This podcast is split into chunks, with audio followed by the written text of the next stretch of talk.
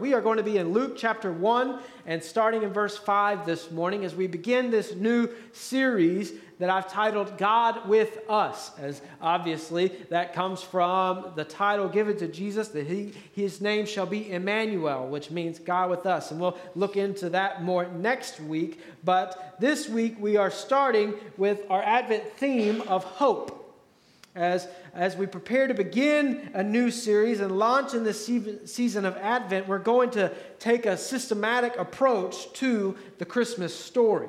And this will have us moving between the gospel accounts to see God's sovereignty, to see God's providence and his goodness.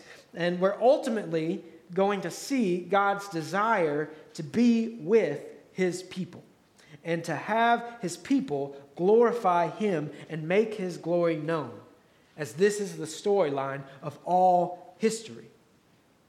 Now, this morning we're starting this series by looking at Luke's gospel account, as I've already mentioned, and we're going to see true hope displayed in the lives of Zechariah and Elizabeth. And in doing so, we'll learn from their example of faith, as well as we'll see the Lord's grace, we'll see his plans and his purposes displayed in this part of the Christmas story because it's often one of the overlooked parts of the Christmas story. And finally, we will see how this part of the birth narrative of Jesus provides us with an example and definition of true biblical hope. Because we all have that, that common definition of hope, which is wishful thinking in some way, shape, or form. At least that's the, the context in which we typically use the word. I hope that I will eventually shoot a deer this season, as, as many times as I have tried already. I hope that this will happen. I hope to do this. We use that as the context of wishful thinking. But we're going to learn this morning that it has, in terms of biblical hope and true hope, it has such deeper context and such deeper meaning for us than that. So hopefully you're already turned in your copy of God's Word and you've got your outline together and ready as that will guide our time through God's Word. And as we prepare to read God's Word, I want to encourage and invite you to stand with me in honor of the reading of God's Word as you are able. And we will read together from Luke chapter 1, starting in verse 5. In the days of King Herod of Judea, there was a priest of Abijah's division named Zechariah. His wife was from the daughters of Aaron, and her name was Elizabeth. Both were righteous in God's sight, living without blame according to all the commands and requirements of the Lord. But they had no children because Elizabeth could not conceive, and both of them were well along in years. When his division was on duty and he was serving as priest before God, it happened that he was chosen by lot according to the custom of the priesthood to enter the sanctuary of the Lord and burn incense. At the hour of incense, the whole assembly of the people was praying outside. An angel of the Lord appeared to him, standing to the right of the altar of incense. When Zechariah saw him, he was terrified and overcome with fear. But the angel said to him, Do not be afraid, Zechariah, because your prayer has been heard. Your wife Elizabeth will bear you a son, and you will name him John. There will be joy and delight for you, and many will rejoice at his birth. For he will be great in the sight of the Lord, and he will never drink wine or beer. He will be filled with the Holy Spirit while still in his mother's womb. He will turn many of the children of Israel to the Lord their God, and he will go before him in the spirit and power of Elijah, to turn the hearts of fathers to their children, and the disobedient to the understanding of the righteous, to make ready for the Lord a prepared people. How can I know this? Zechariah asked the angel. For I am old, for I am an old man, and my wife is well along in years. The angel answered him, I am Gabriel, who stands in the presence of God, and I was sent to speak to you and tell you this good news. Now listen.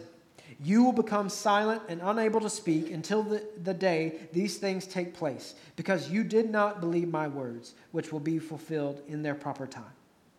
Meanwhile, the people were waiting for Zechariah, amazed that he stayed so long in the sanctuary. When he did come out, he could not speak to them. Then they realized that he had seen a vision in the sanctuary. He was making signs to them and remained speechless. When the days of his ministry were completed, he went back home. After these days, his wife Elizabeth conceived and kept herself in seclusion for five months. She said, The Lord has done this for me. He has looked with favor in these days to take away my disgrace among the people.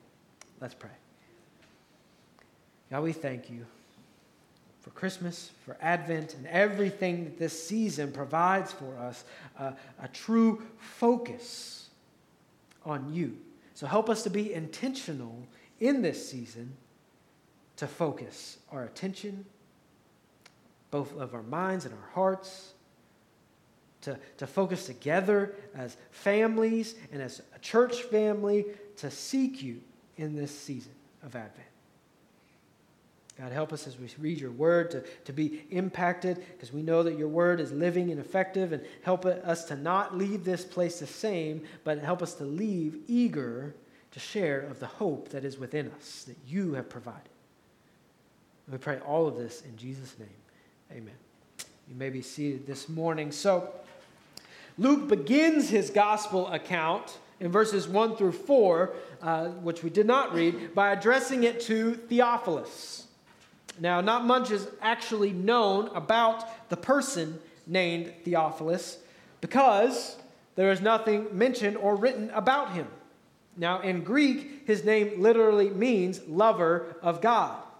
This also gives us insight into the broader audience which Luke was addressing, his gospel account, and the book of Acts. Because Luke writes Luke and Acts uh, to be read synonymously, to be read together and not to and so he wants a complete picture of the gospel to be known to his audience and to Theophilus. He does so to provide them with a solid foundation of faith in knowing who Jesus was, what he taught, and how the church responded, and then how the church should continue to respond to the gospel. And as we get into Luke's gospel account, we see that he is uh, one of two that include the birth narrative of Jesus, the other being Matthew, of course. And as we will see this morning, Luke does an incredible job of giving us a wealth of information with very few words. Knowing that he is writing to a Gentile audience, he helps us to see how he is purposefully communicating the gospel in a way in which Gentiles will be able to understand and to provide them with background to things that they don't understand. And so, with this in mind, we pick up with our first verse this morning, as we just read a while ago, in verse 5. In the days of King Herod of Judea, there was a priest of Abijah's division named Zechariah. His wife was from the daughters of Aaron, and her name was Elizabeth. So, right there, in just a few sentences, Luke gives us incredible insight into the background, the status, and the spiritual life of these two characters that we've just been introduced to of, of Zechariah and Elizabeth. First, we're told that Zechariah is a priest. So, this immediately tells us that he is a descendant of the line of Aaron. Not only that, but we're also specifically told that he is of Abijah's division. So, now I don't, excuse me, I don't want us to, to wade off into the weeds here, but I, I, in noting these details, Luke reveals to us God's providence in orchestrating this story as only he could. So, in noting these details, we get a full picture of what God has been doing, has done, and has been doing from the beginning to set in motion his plan of setting aside his people to make his glory known throughout the nations. And so let's take a look at some of these details. So this goes all the way back to 1 Chronicles chapter 4. 24, excuse me. If you're taking notes and you just want to write off to the side there, First Chronicles 24. And there we see David dividing the duties of the temple. And then dividing them among, uh, he's dividing these duties among the sons of Aaron, which are Eleazar and Ithamar, as these are the two surviving sons of Aaron. So then, among Eleazar and Ithamar, they're assigned the different divisions of the priesthood. So, among their sons, so we have Eleazar and Ithamar, and among their sons are then divided these divisions. And we read this in 1 Chronicles 24 and verse 5. They were assigned by lot, for there were officers of the sanctuary and officers of God among both Eleazar and Ithamar's descendants. So, divided by lot, we see among their descendants, among the descendants of Eleazar and Ithamar, we get these divisions of the priesthood, which are they're dividing up these responsibilities and the sanctuary duties among these officers. So then, after listing the sons of Eleazar and Ithamar, we read this in verse 19. These had their assigned duties for service when they entered the Lord's temple, according to their regulations which they received from their ancestor Aaron, as the Lord God of Israel had commanded him. That's 1 Chronicles 24, verse 19, again, if you're taking notes. So, Zechariah was part of this order and would have regular worship responsibilities in the temple. As he was part of the Abijah's division, he would have had regular responsibilities depending on what the rotation was at that time. But we're also given the detail that Elizabeth is part of the daughters of Aaron.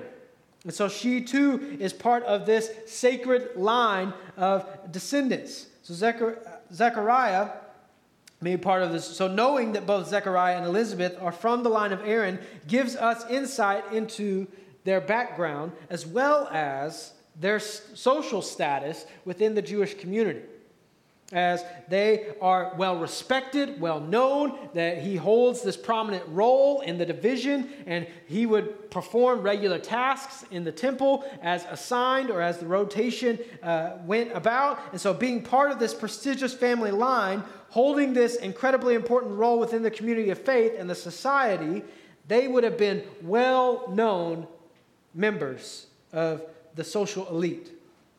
But as we keep reading, we are given even more insight, not just into the family history and public knowledge of this couple, but into their spiritual and personal lives as well. As we pick back up there in verse 6, where we read, Both were righteous in God's sight, living without blame according to all the commands and requirements of the Lord. As we concluded our series in Malachi last week, we saw the final command from the Lord was for his people to remember his word, to remember the commands of Moses, my servant. And so now, as we see the Lord setting this plan into motion, we are introduced to a couple that is characterized as doing just that. As we concluded there at the end of chapter 3 last week in Malachi, and, and in chapter 4, we saw that there was this faithful group, this small group of faithful people who adhered to God's word and who gathered together to discuss these things that was happening in their day. And so this is obviously 300 years later, so Zechariah and Elizabeth weren't a part of that group, but the faithfulness of that group bore fruit as they continued to remain faithful. And it is exactly because of them that we can draw this line that we have these two people who are characterized and defined as being both were righteous in God's sight, living without blame according to all the commands and requirements of the Lord.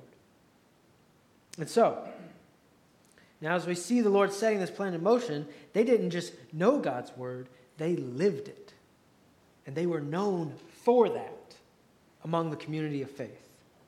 They lived it to the point that they weren't just righteous in the sight of their community, but it describes them as being righteous in the sight of God.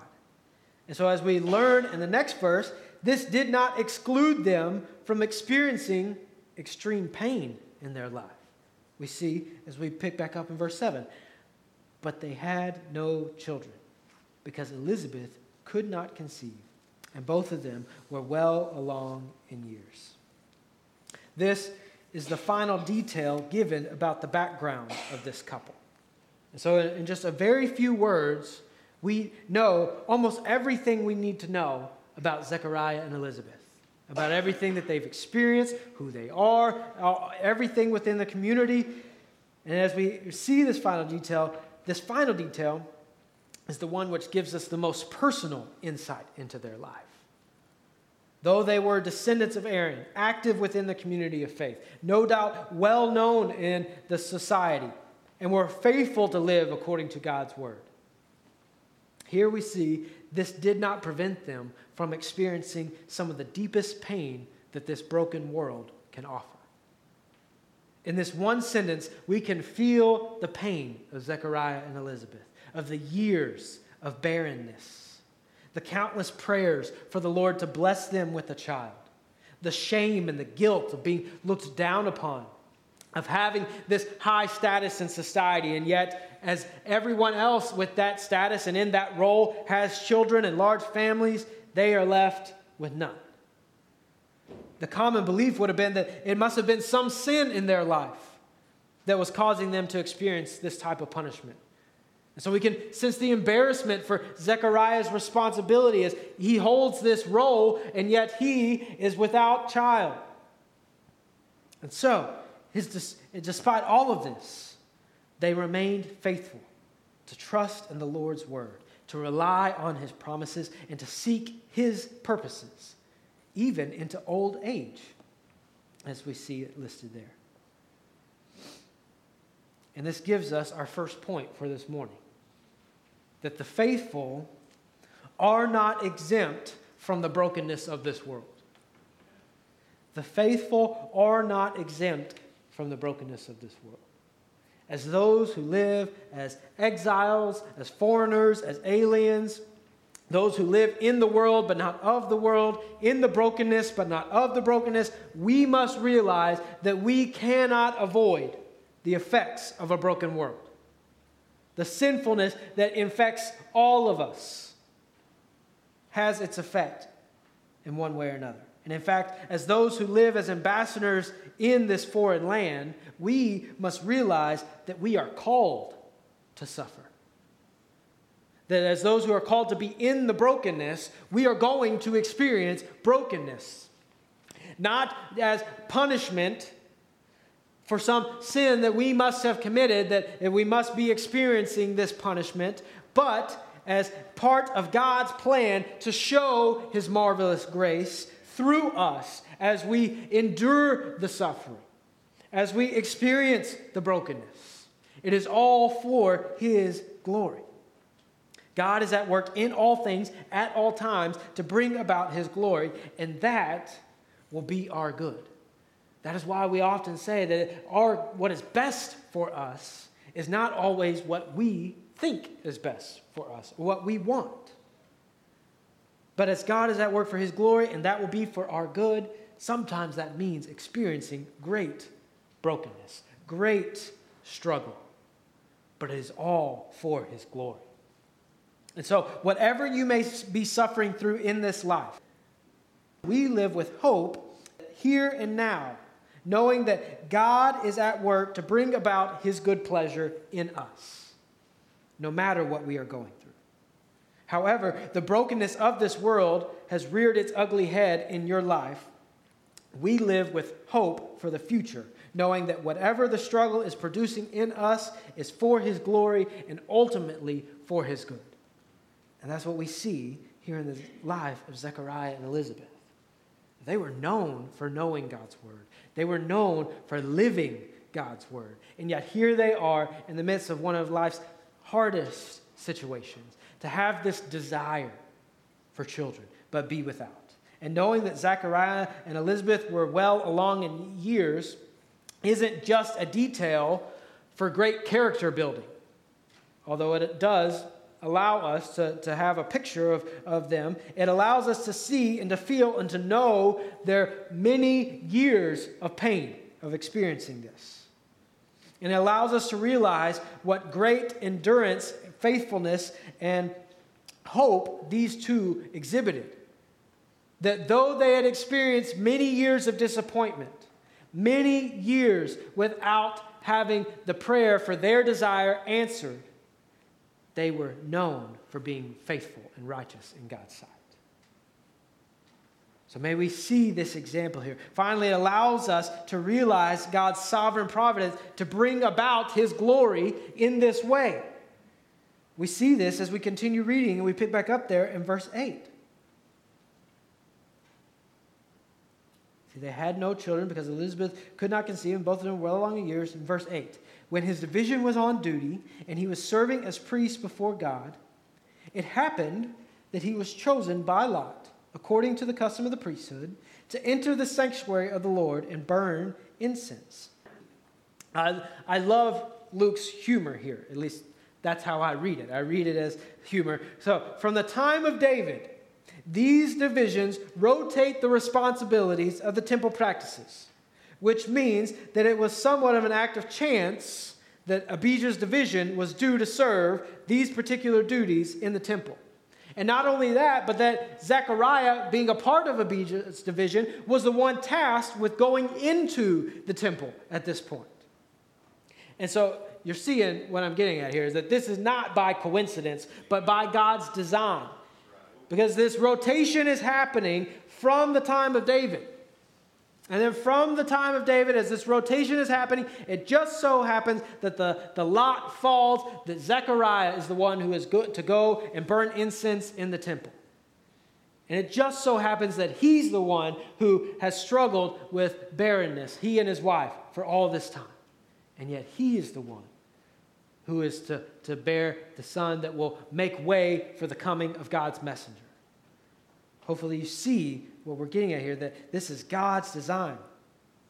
As Abijah's division is due, then within the division they would assign the duties, and Luke describes this as it happened that it was Zechariah's turn to serve this role, which would have him just outside the Holy of Holies. And we pick back up there in verse 10. At the hour of incense, the whole assembly of the people was praying outside an angel of the Lord appeared to him, standing to the right of the altar of incense. When Zechariah saw him, he was terrified and overcome with fear. But the angel said to him, Do not be afraid, Zechariah, because your prayer has been heard. Your wife Elizabeth will bear you a son, and you will name him John. There will be joy and delight for you, and many will rejoice at his birth. For he will be great in the sight of the Lord and will never drink wine or beer. He will be filled with the Holy Spirit while still in his mother's womb. He will turn many of the children of Israel to the Lord their God. And he will go before him in the spirit and power of Elijah to turn the hearts of fathers to their children and the disobedient to the understanding of the righteous, to make ready for the Lord a prepared people. So, what a moment this must have been for Zechariah. All those years of praying, of hurting, of wondering, of guilt and shame instantly replaced with the promise of joy and delight. Now, Zechariah's reaction is the exact reaction that you could expect, even if it had been a regular person standing in front of him. Just, he turns around and there's somebody standing there. So, even if it was just a regular person standing there, Zechariah would have, reaction would have been one of fear. But imagine you're standing in a room in which you're only, only you are allowed into at that time, so you're not expecting to see anyone else. And you turn around to light your incense to fulfill your duties in this worshipful attitude and mood, and then you turn your back and around, boom, an angel. Just standing right there. And it's no wonder that almost every time an angel appears in the Bible, the very first thing that they say is, Do not be afraid. And so, this is the next thing that Gabriel says that reveals our next point for this morning, as we read there in verse 12 through 13. Zechariah saw him, and he was terrified, overcome with fear. But the angel said to him, Do not be afraid, Zechariah. So he calls him by name, because your prayer has been what I want us to see here is that God hears the prayers of the faithful. As he tells him, Do not be afraid. And he's able to call him by name. So, this is no act of chance that the first thing Zechariah is told is that his prayers have been heard. Church, may our hope be founded on the solid truth of God's word, so that our prayers may be made to him according to his will, his purposes, and his glory. So that when the storms of life come, when the brokenness of this world rears its ugly head, our hope is not found in some half hearted wishful thinking, but in the assurance that he who called us is faithful. May we see the example of Zechariah and Elizabeth and know that God is always at work, especially in our suffering. and bring, to bring about a steadfast hope in us that will not be shaken. As this is the hope that takes place in their life. So that their hope was in God's word as they remained faithful even into old age. And the first thing that they're told, your prayer has been part, this part of this passage also points out to us our next truth, our next point there on your outline, which is God responds according to his plans and purposes. As I'm sure this had been a prayer for many, many years. And a prayer, a desire of theirs for time after time. They're offering up this prayer and not seeing it answered the way that they wanted. And yet, here, God, in his sovereign timing, says, Your prayer has been, through the angel, says, Your prayer has been heard. And how, not, they're not just given the promise of a child, which would have been enough to make them elated and overjoyed, or it's just Zechariah in this moment, which would have been enough to make him elated and overjoyed. But what are they told about this child? Well, we see that as we read there in verses 16 and 17. He will turn many of the children of Israel to the Lord their God, and he will go before him in the spirit and power of Elijah to turn the hearts of fathers to their children and the disobedient to the understanding of the righteous. We're told there in verse 15, he will be great in the sight of the Lord. So their prayers, time after time, I'm sure we're not, give us a child that will be great in the sight of the Lord. Although that, that would be an excellent prayer to be made. Is they're desperate. They want a child. And yet, time after time, their, their, their prayer is not answered the way that they think it should or in the timing that they think they want it. And yet, here, as God is answering their prayer, He tells them that their child will be great in the sight of the Lord and that He will lead many to the Father. This child will turn many of the children of Israel to the Lord their God. We also see the direct reference there to the last words that we saw in Malachi. This child will go forth in the spirit and the power of Elijah to make ready for the Lord a prepared people. So God's sovereignty and providence are on full display in this story. Indeed, throughout all of Scripture, to make for himself a people that would declare his greatness among the nations. For centuries, he pointed to the one that he would send to make all things right. And here, in this story, the Lord is setting into motion the very plan which he ordained and pointed to.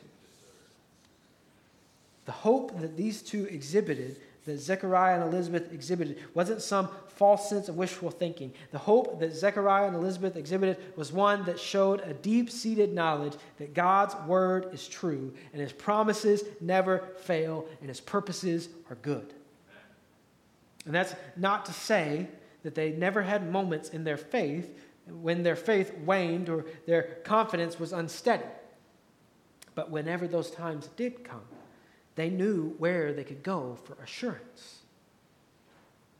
In fact, as we continue reading, we see evidence of just that as we pick back up in verse 18. Zechariah says this in verse 18 How can I know this? Zechariah asked the angel for I am an old man, and my wife is well along in years.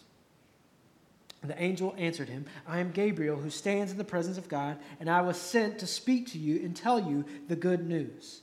Now listen, you will become silent and unable to speak until the day these things take place, because you did not believe my words, which will be fulfilled in their proper time.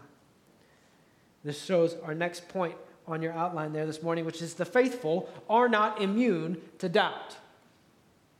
As the, he's just told the very thing that he has been praying for. And in fact, it is because he has been praying for this and been faithful eh, to God's word, and because he is known for knowing God's word and living God's word and being righteous in the sight of God, that his prayer has been heard. And his first response is, How? How can I know this? I mean, he's, he's thinking logically here. Like, I, I'm old, I'm well along in years, and so is my wife. Now, thankfully, she was not there in that moment. so, because Zechariah grasped the reality of this situation from a worldly perspective, none of this makes sense to him. Like, he, he sees, he knows how all of this works, and he realized, like, yeah, there's just no way. Like at some point, he is resigned that his desire to have children has moved to a past desire to have children. And he questions the message based off of his limited understanding. In his mind, he he had long ago accepted the reality that he and Elizabeth would not have children. But God often uses the ways and the knowledge of this world in such a way that it stretches our limited understanding for the purpose of bringing glory to his name. See, we so often expect everything for us to be able to uh, uh, interpret and understand everything in our limited knowledge. But God is saying that his ways are so much higher. And one of the important takeaways here is not to challenge ourselves by asking if we experience doubt. Instead, it is to recognize and to realize and to embrace the times of doubt by anchoring our hope in the assurance of God's word, knowing that He is able to answer every question we may have. And even when we don't understand, to hold us in the truth that God is faithful. Friends, if you're experiencing a season of doubt or know someone who is, my encouragement to you is to see the example here. To use that as an opportunity to lean further into the things of Christ and to dig deeper into God's Word. Because He is able to answer any question and to use that as an opportunity to strengthen your faith, not to weaken it. So, as Gabriel defends his authority to Zechariah, he then passes down judgment on Zechariah for his doubt. Because he said, How can I know this? And Zechariah tells them uh, that he is going to have to remain silent, that he will be unable to speak until the day these things take place. So here it is his prayer from long ago, of many times, has been answered, and in a miraculous way and yet he's not able to talk about it. A judgment which would doubt, which no doubt drove Zechariah into deeper reliance upon God's grace and goodness. As he has just been told the greatest news in the world, not just that he is going to have a son, but notice that this news is that that son is to be the precursor to the coming messenger. To he will make the way for the Messiah, that he is the one who's going to turn the hearts. He will go before him in the spirit and power of Elijah to turn the hearts of fathers to their children. He's just been told the greatest news in the world. The, the having his prayer being answered is icing on the cake at this point. And so not only is his prayer being answered, but God is providing for a way for his name to be made known among the nations in Christ. And that not only is he going to have a son, but that his son will prepare the way for the Messiah. And yet, he can't tell anyone about it. And we see this as we keep reading in verse 21. Meanwhile, the people were waiting for Zechariah. So just, ima- just imagine being outside the temple waiting for Zechariah to come back out and give a report or just tell about what had happened as he had presented an incense before the Lord. And they're amazed that he stayed so long in the sanctuary. Verse 22 When he did come out, he could not speak to them. Then they realized that he had seen a vision in the sanctuary. He was making signs to them and remained speechless. When the days of his ministry were completed, he went back home. So not only can he not tell everyone that's waiting outside the temple, he can't immediately go home and try to communicate to Elizabeth that the Lord has answered their prayer. He has to wait until his duties are done, until his time is completed, so that he can then return home and tell every or do his best to tell Elizabeth about everything that has happened. So Zechariah comes outside, has the greatest news to share with everyone, but because of his own initial doubt, he's forced to wait until he can share that message. Of course, he's used to waiting, and he knows that God has been speaking to him in the waiting, all along. He does his best to make gestures and sign, and everyone's able to tell that something special has happened while he was in there, but they can't tell what has happened. And not only that, he still has, as I've said, days of ministry to complete, so he still can't go home to try and communicate to Elizabeth what has happened. So, the real punishment that God uses to grow Zechariah and to deepen his faith in this time is that even after all the waiting, the worshiping, the faithfulness, the fact that he is known as being righteous in God's sight, he has to wait even more for God's perfect timing. And this brings up our next point for what we can see and learn from the story and what we can see and learn in the season of Advent is that even in the waiting, God is working. Because we, see where's Elizabeth? Zechariah can't communicate. We see this throughout this story, but it's summarized particularly well here in the words of Elizabeth in verses 24 through 25. After these days, his wife Elizabeth conceived and kept herself in seclusion for five months. And she said, The Lord has done this for me. We see this throughout this story right here, but just Elizabeth's words here hit home. Let us respond the same way to our seasons of pain and brokenness and strife and doubt. That we would see the Lord's work, His will, His ways, His purposes accomplished through in us through the pain. And that we would say, The Lord has done this for me. You see, church, this is the response of someone whose hope is deeply rooted in God's Word. And this brings up our final point for this morning, which is that hope provides intentional focus in the depths of disappointment. Hope provides intentional focus in the depths of disappointment. As we see Elizabeth's words there, the Lord has done this for me. He has looked with favor in these days to take away my disgrace among the people. This is the true biblical hope that is provided for those who are in Christ.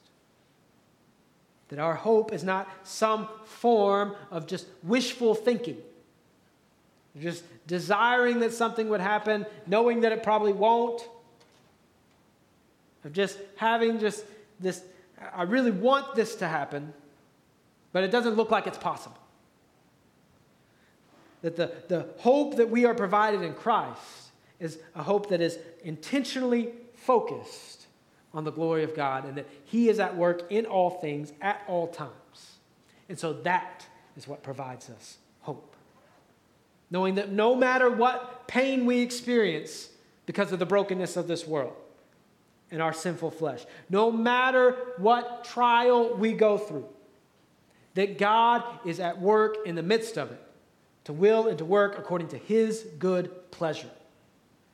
And that is our hope.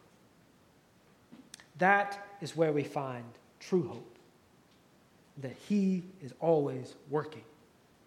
So if you're overwhelmed in a season of disappointment, or maybe you're just overwhelmed by our current cultural climate, or by the endless fearful, fearfulness spewed out by the culture, then take courage this Advent season because it is at Advent that we are reminded that true hope is found in the person of Jesus and knowing Him.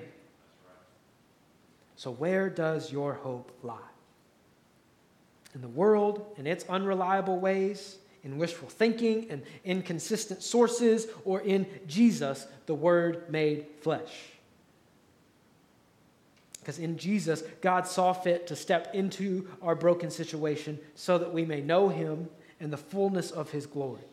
In Jesus, we see the lengths that God will go to to be with us. And this is what we read, and this is what Paul communicates to the church at Philippi in Philippians chapter 2, starting in verse 5, if you're taking notes. Adopt the same attitude as that of Christ Jesus who existing in the form of God did not consider equality with God as something to be exploited. Instead, he emptied himself by assuming the form of a servant, taking on the likeness of humanity. And when he had come as man, he humbled himself by becoming obedient to the point of death, even to death on a cross. And for this reason, God highly exalted him and gave him the name that is above every name, that at the name of Jesus every knee will bow in heaven and on earth, and every tongue will confess that Jesus Christ is Lord to the glory of God the Father. And this is what we celebrate at Advent. This is what we celebrate at Christmas that the hope that we needed was provided and has been provided all along in God's Word, but that the hope that we needed was provided in the person of Jesus. And that in Jesus, God stepped into our brokenness to show us that He desires to be with us. And that because we can't make our way to Him, He will make a way to us. Mild, He lays His glory by born that man no more may die, born to raise the sons of earth, born to give them second birth. Let's pray. God, we love you. We thank you for this season of Advent and pray that it would build within us intentional anticipation and excitement for celebrating Christmas Day, the ultimate gift of hope God, you have provided us hope, an intentional focus on how you are at work and entrusting your work in your word. You have provided us that hope. In the Word made flesh, Jesus, you have provided us that hope. So let us rest in that this season. God, I pray that if there's anyone here that does not have this hope, that you would reveal your working in their heart, drawing them to yourself as you are. Show them that this is where they can find the hope they've been looking for. And that you would prompt them to respond accordingly.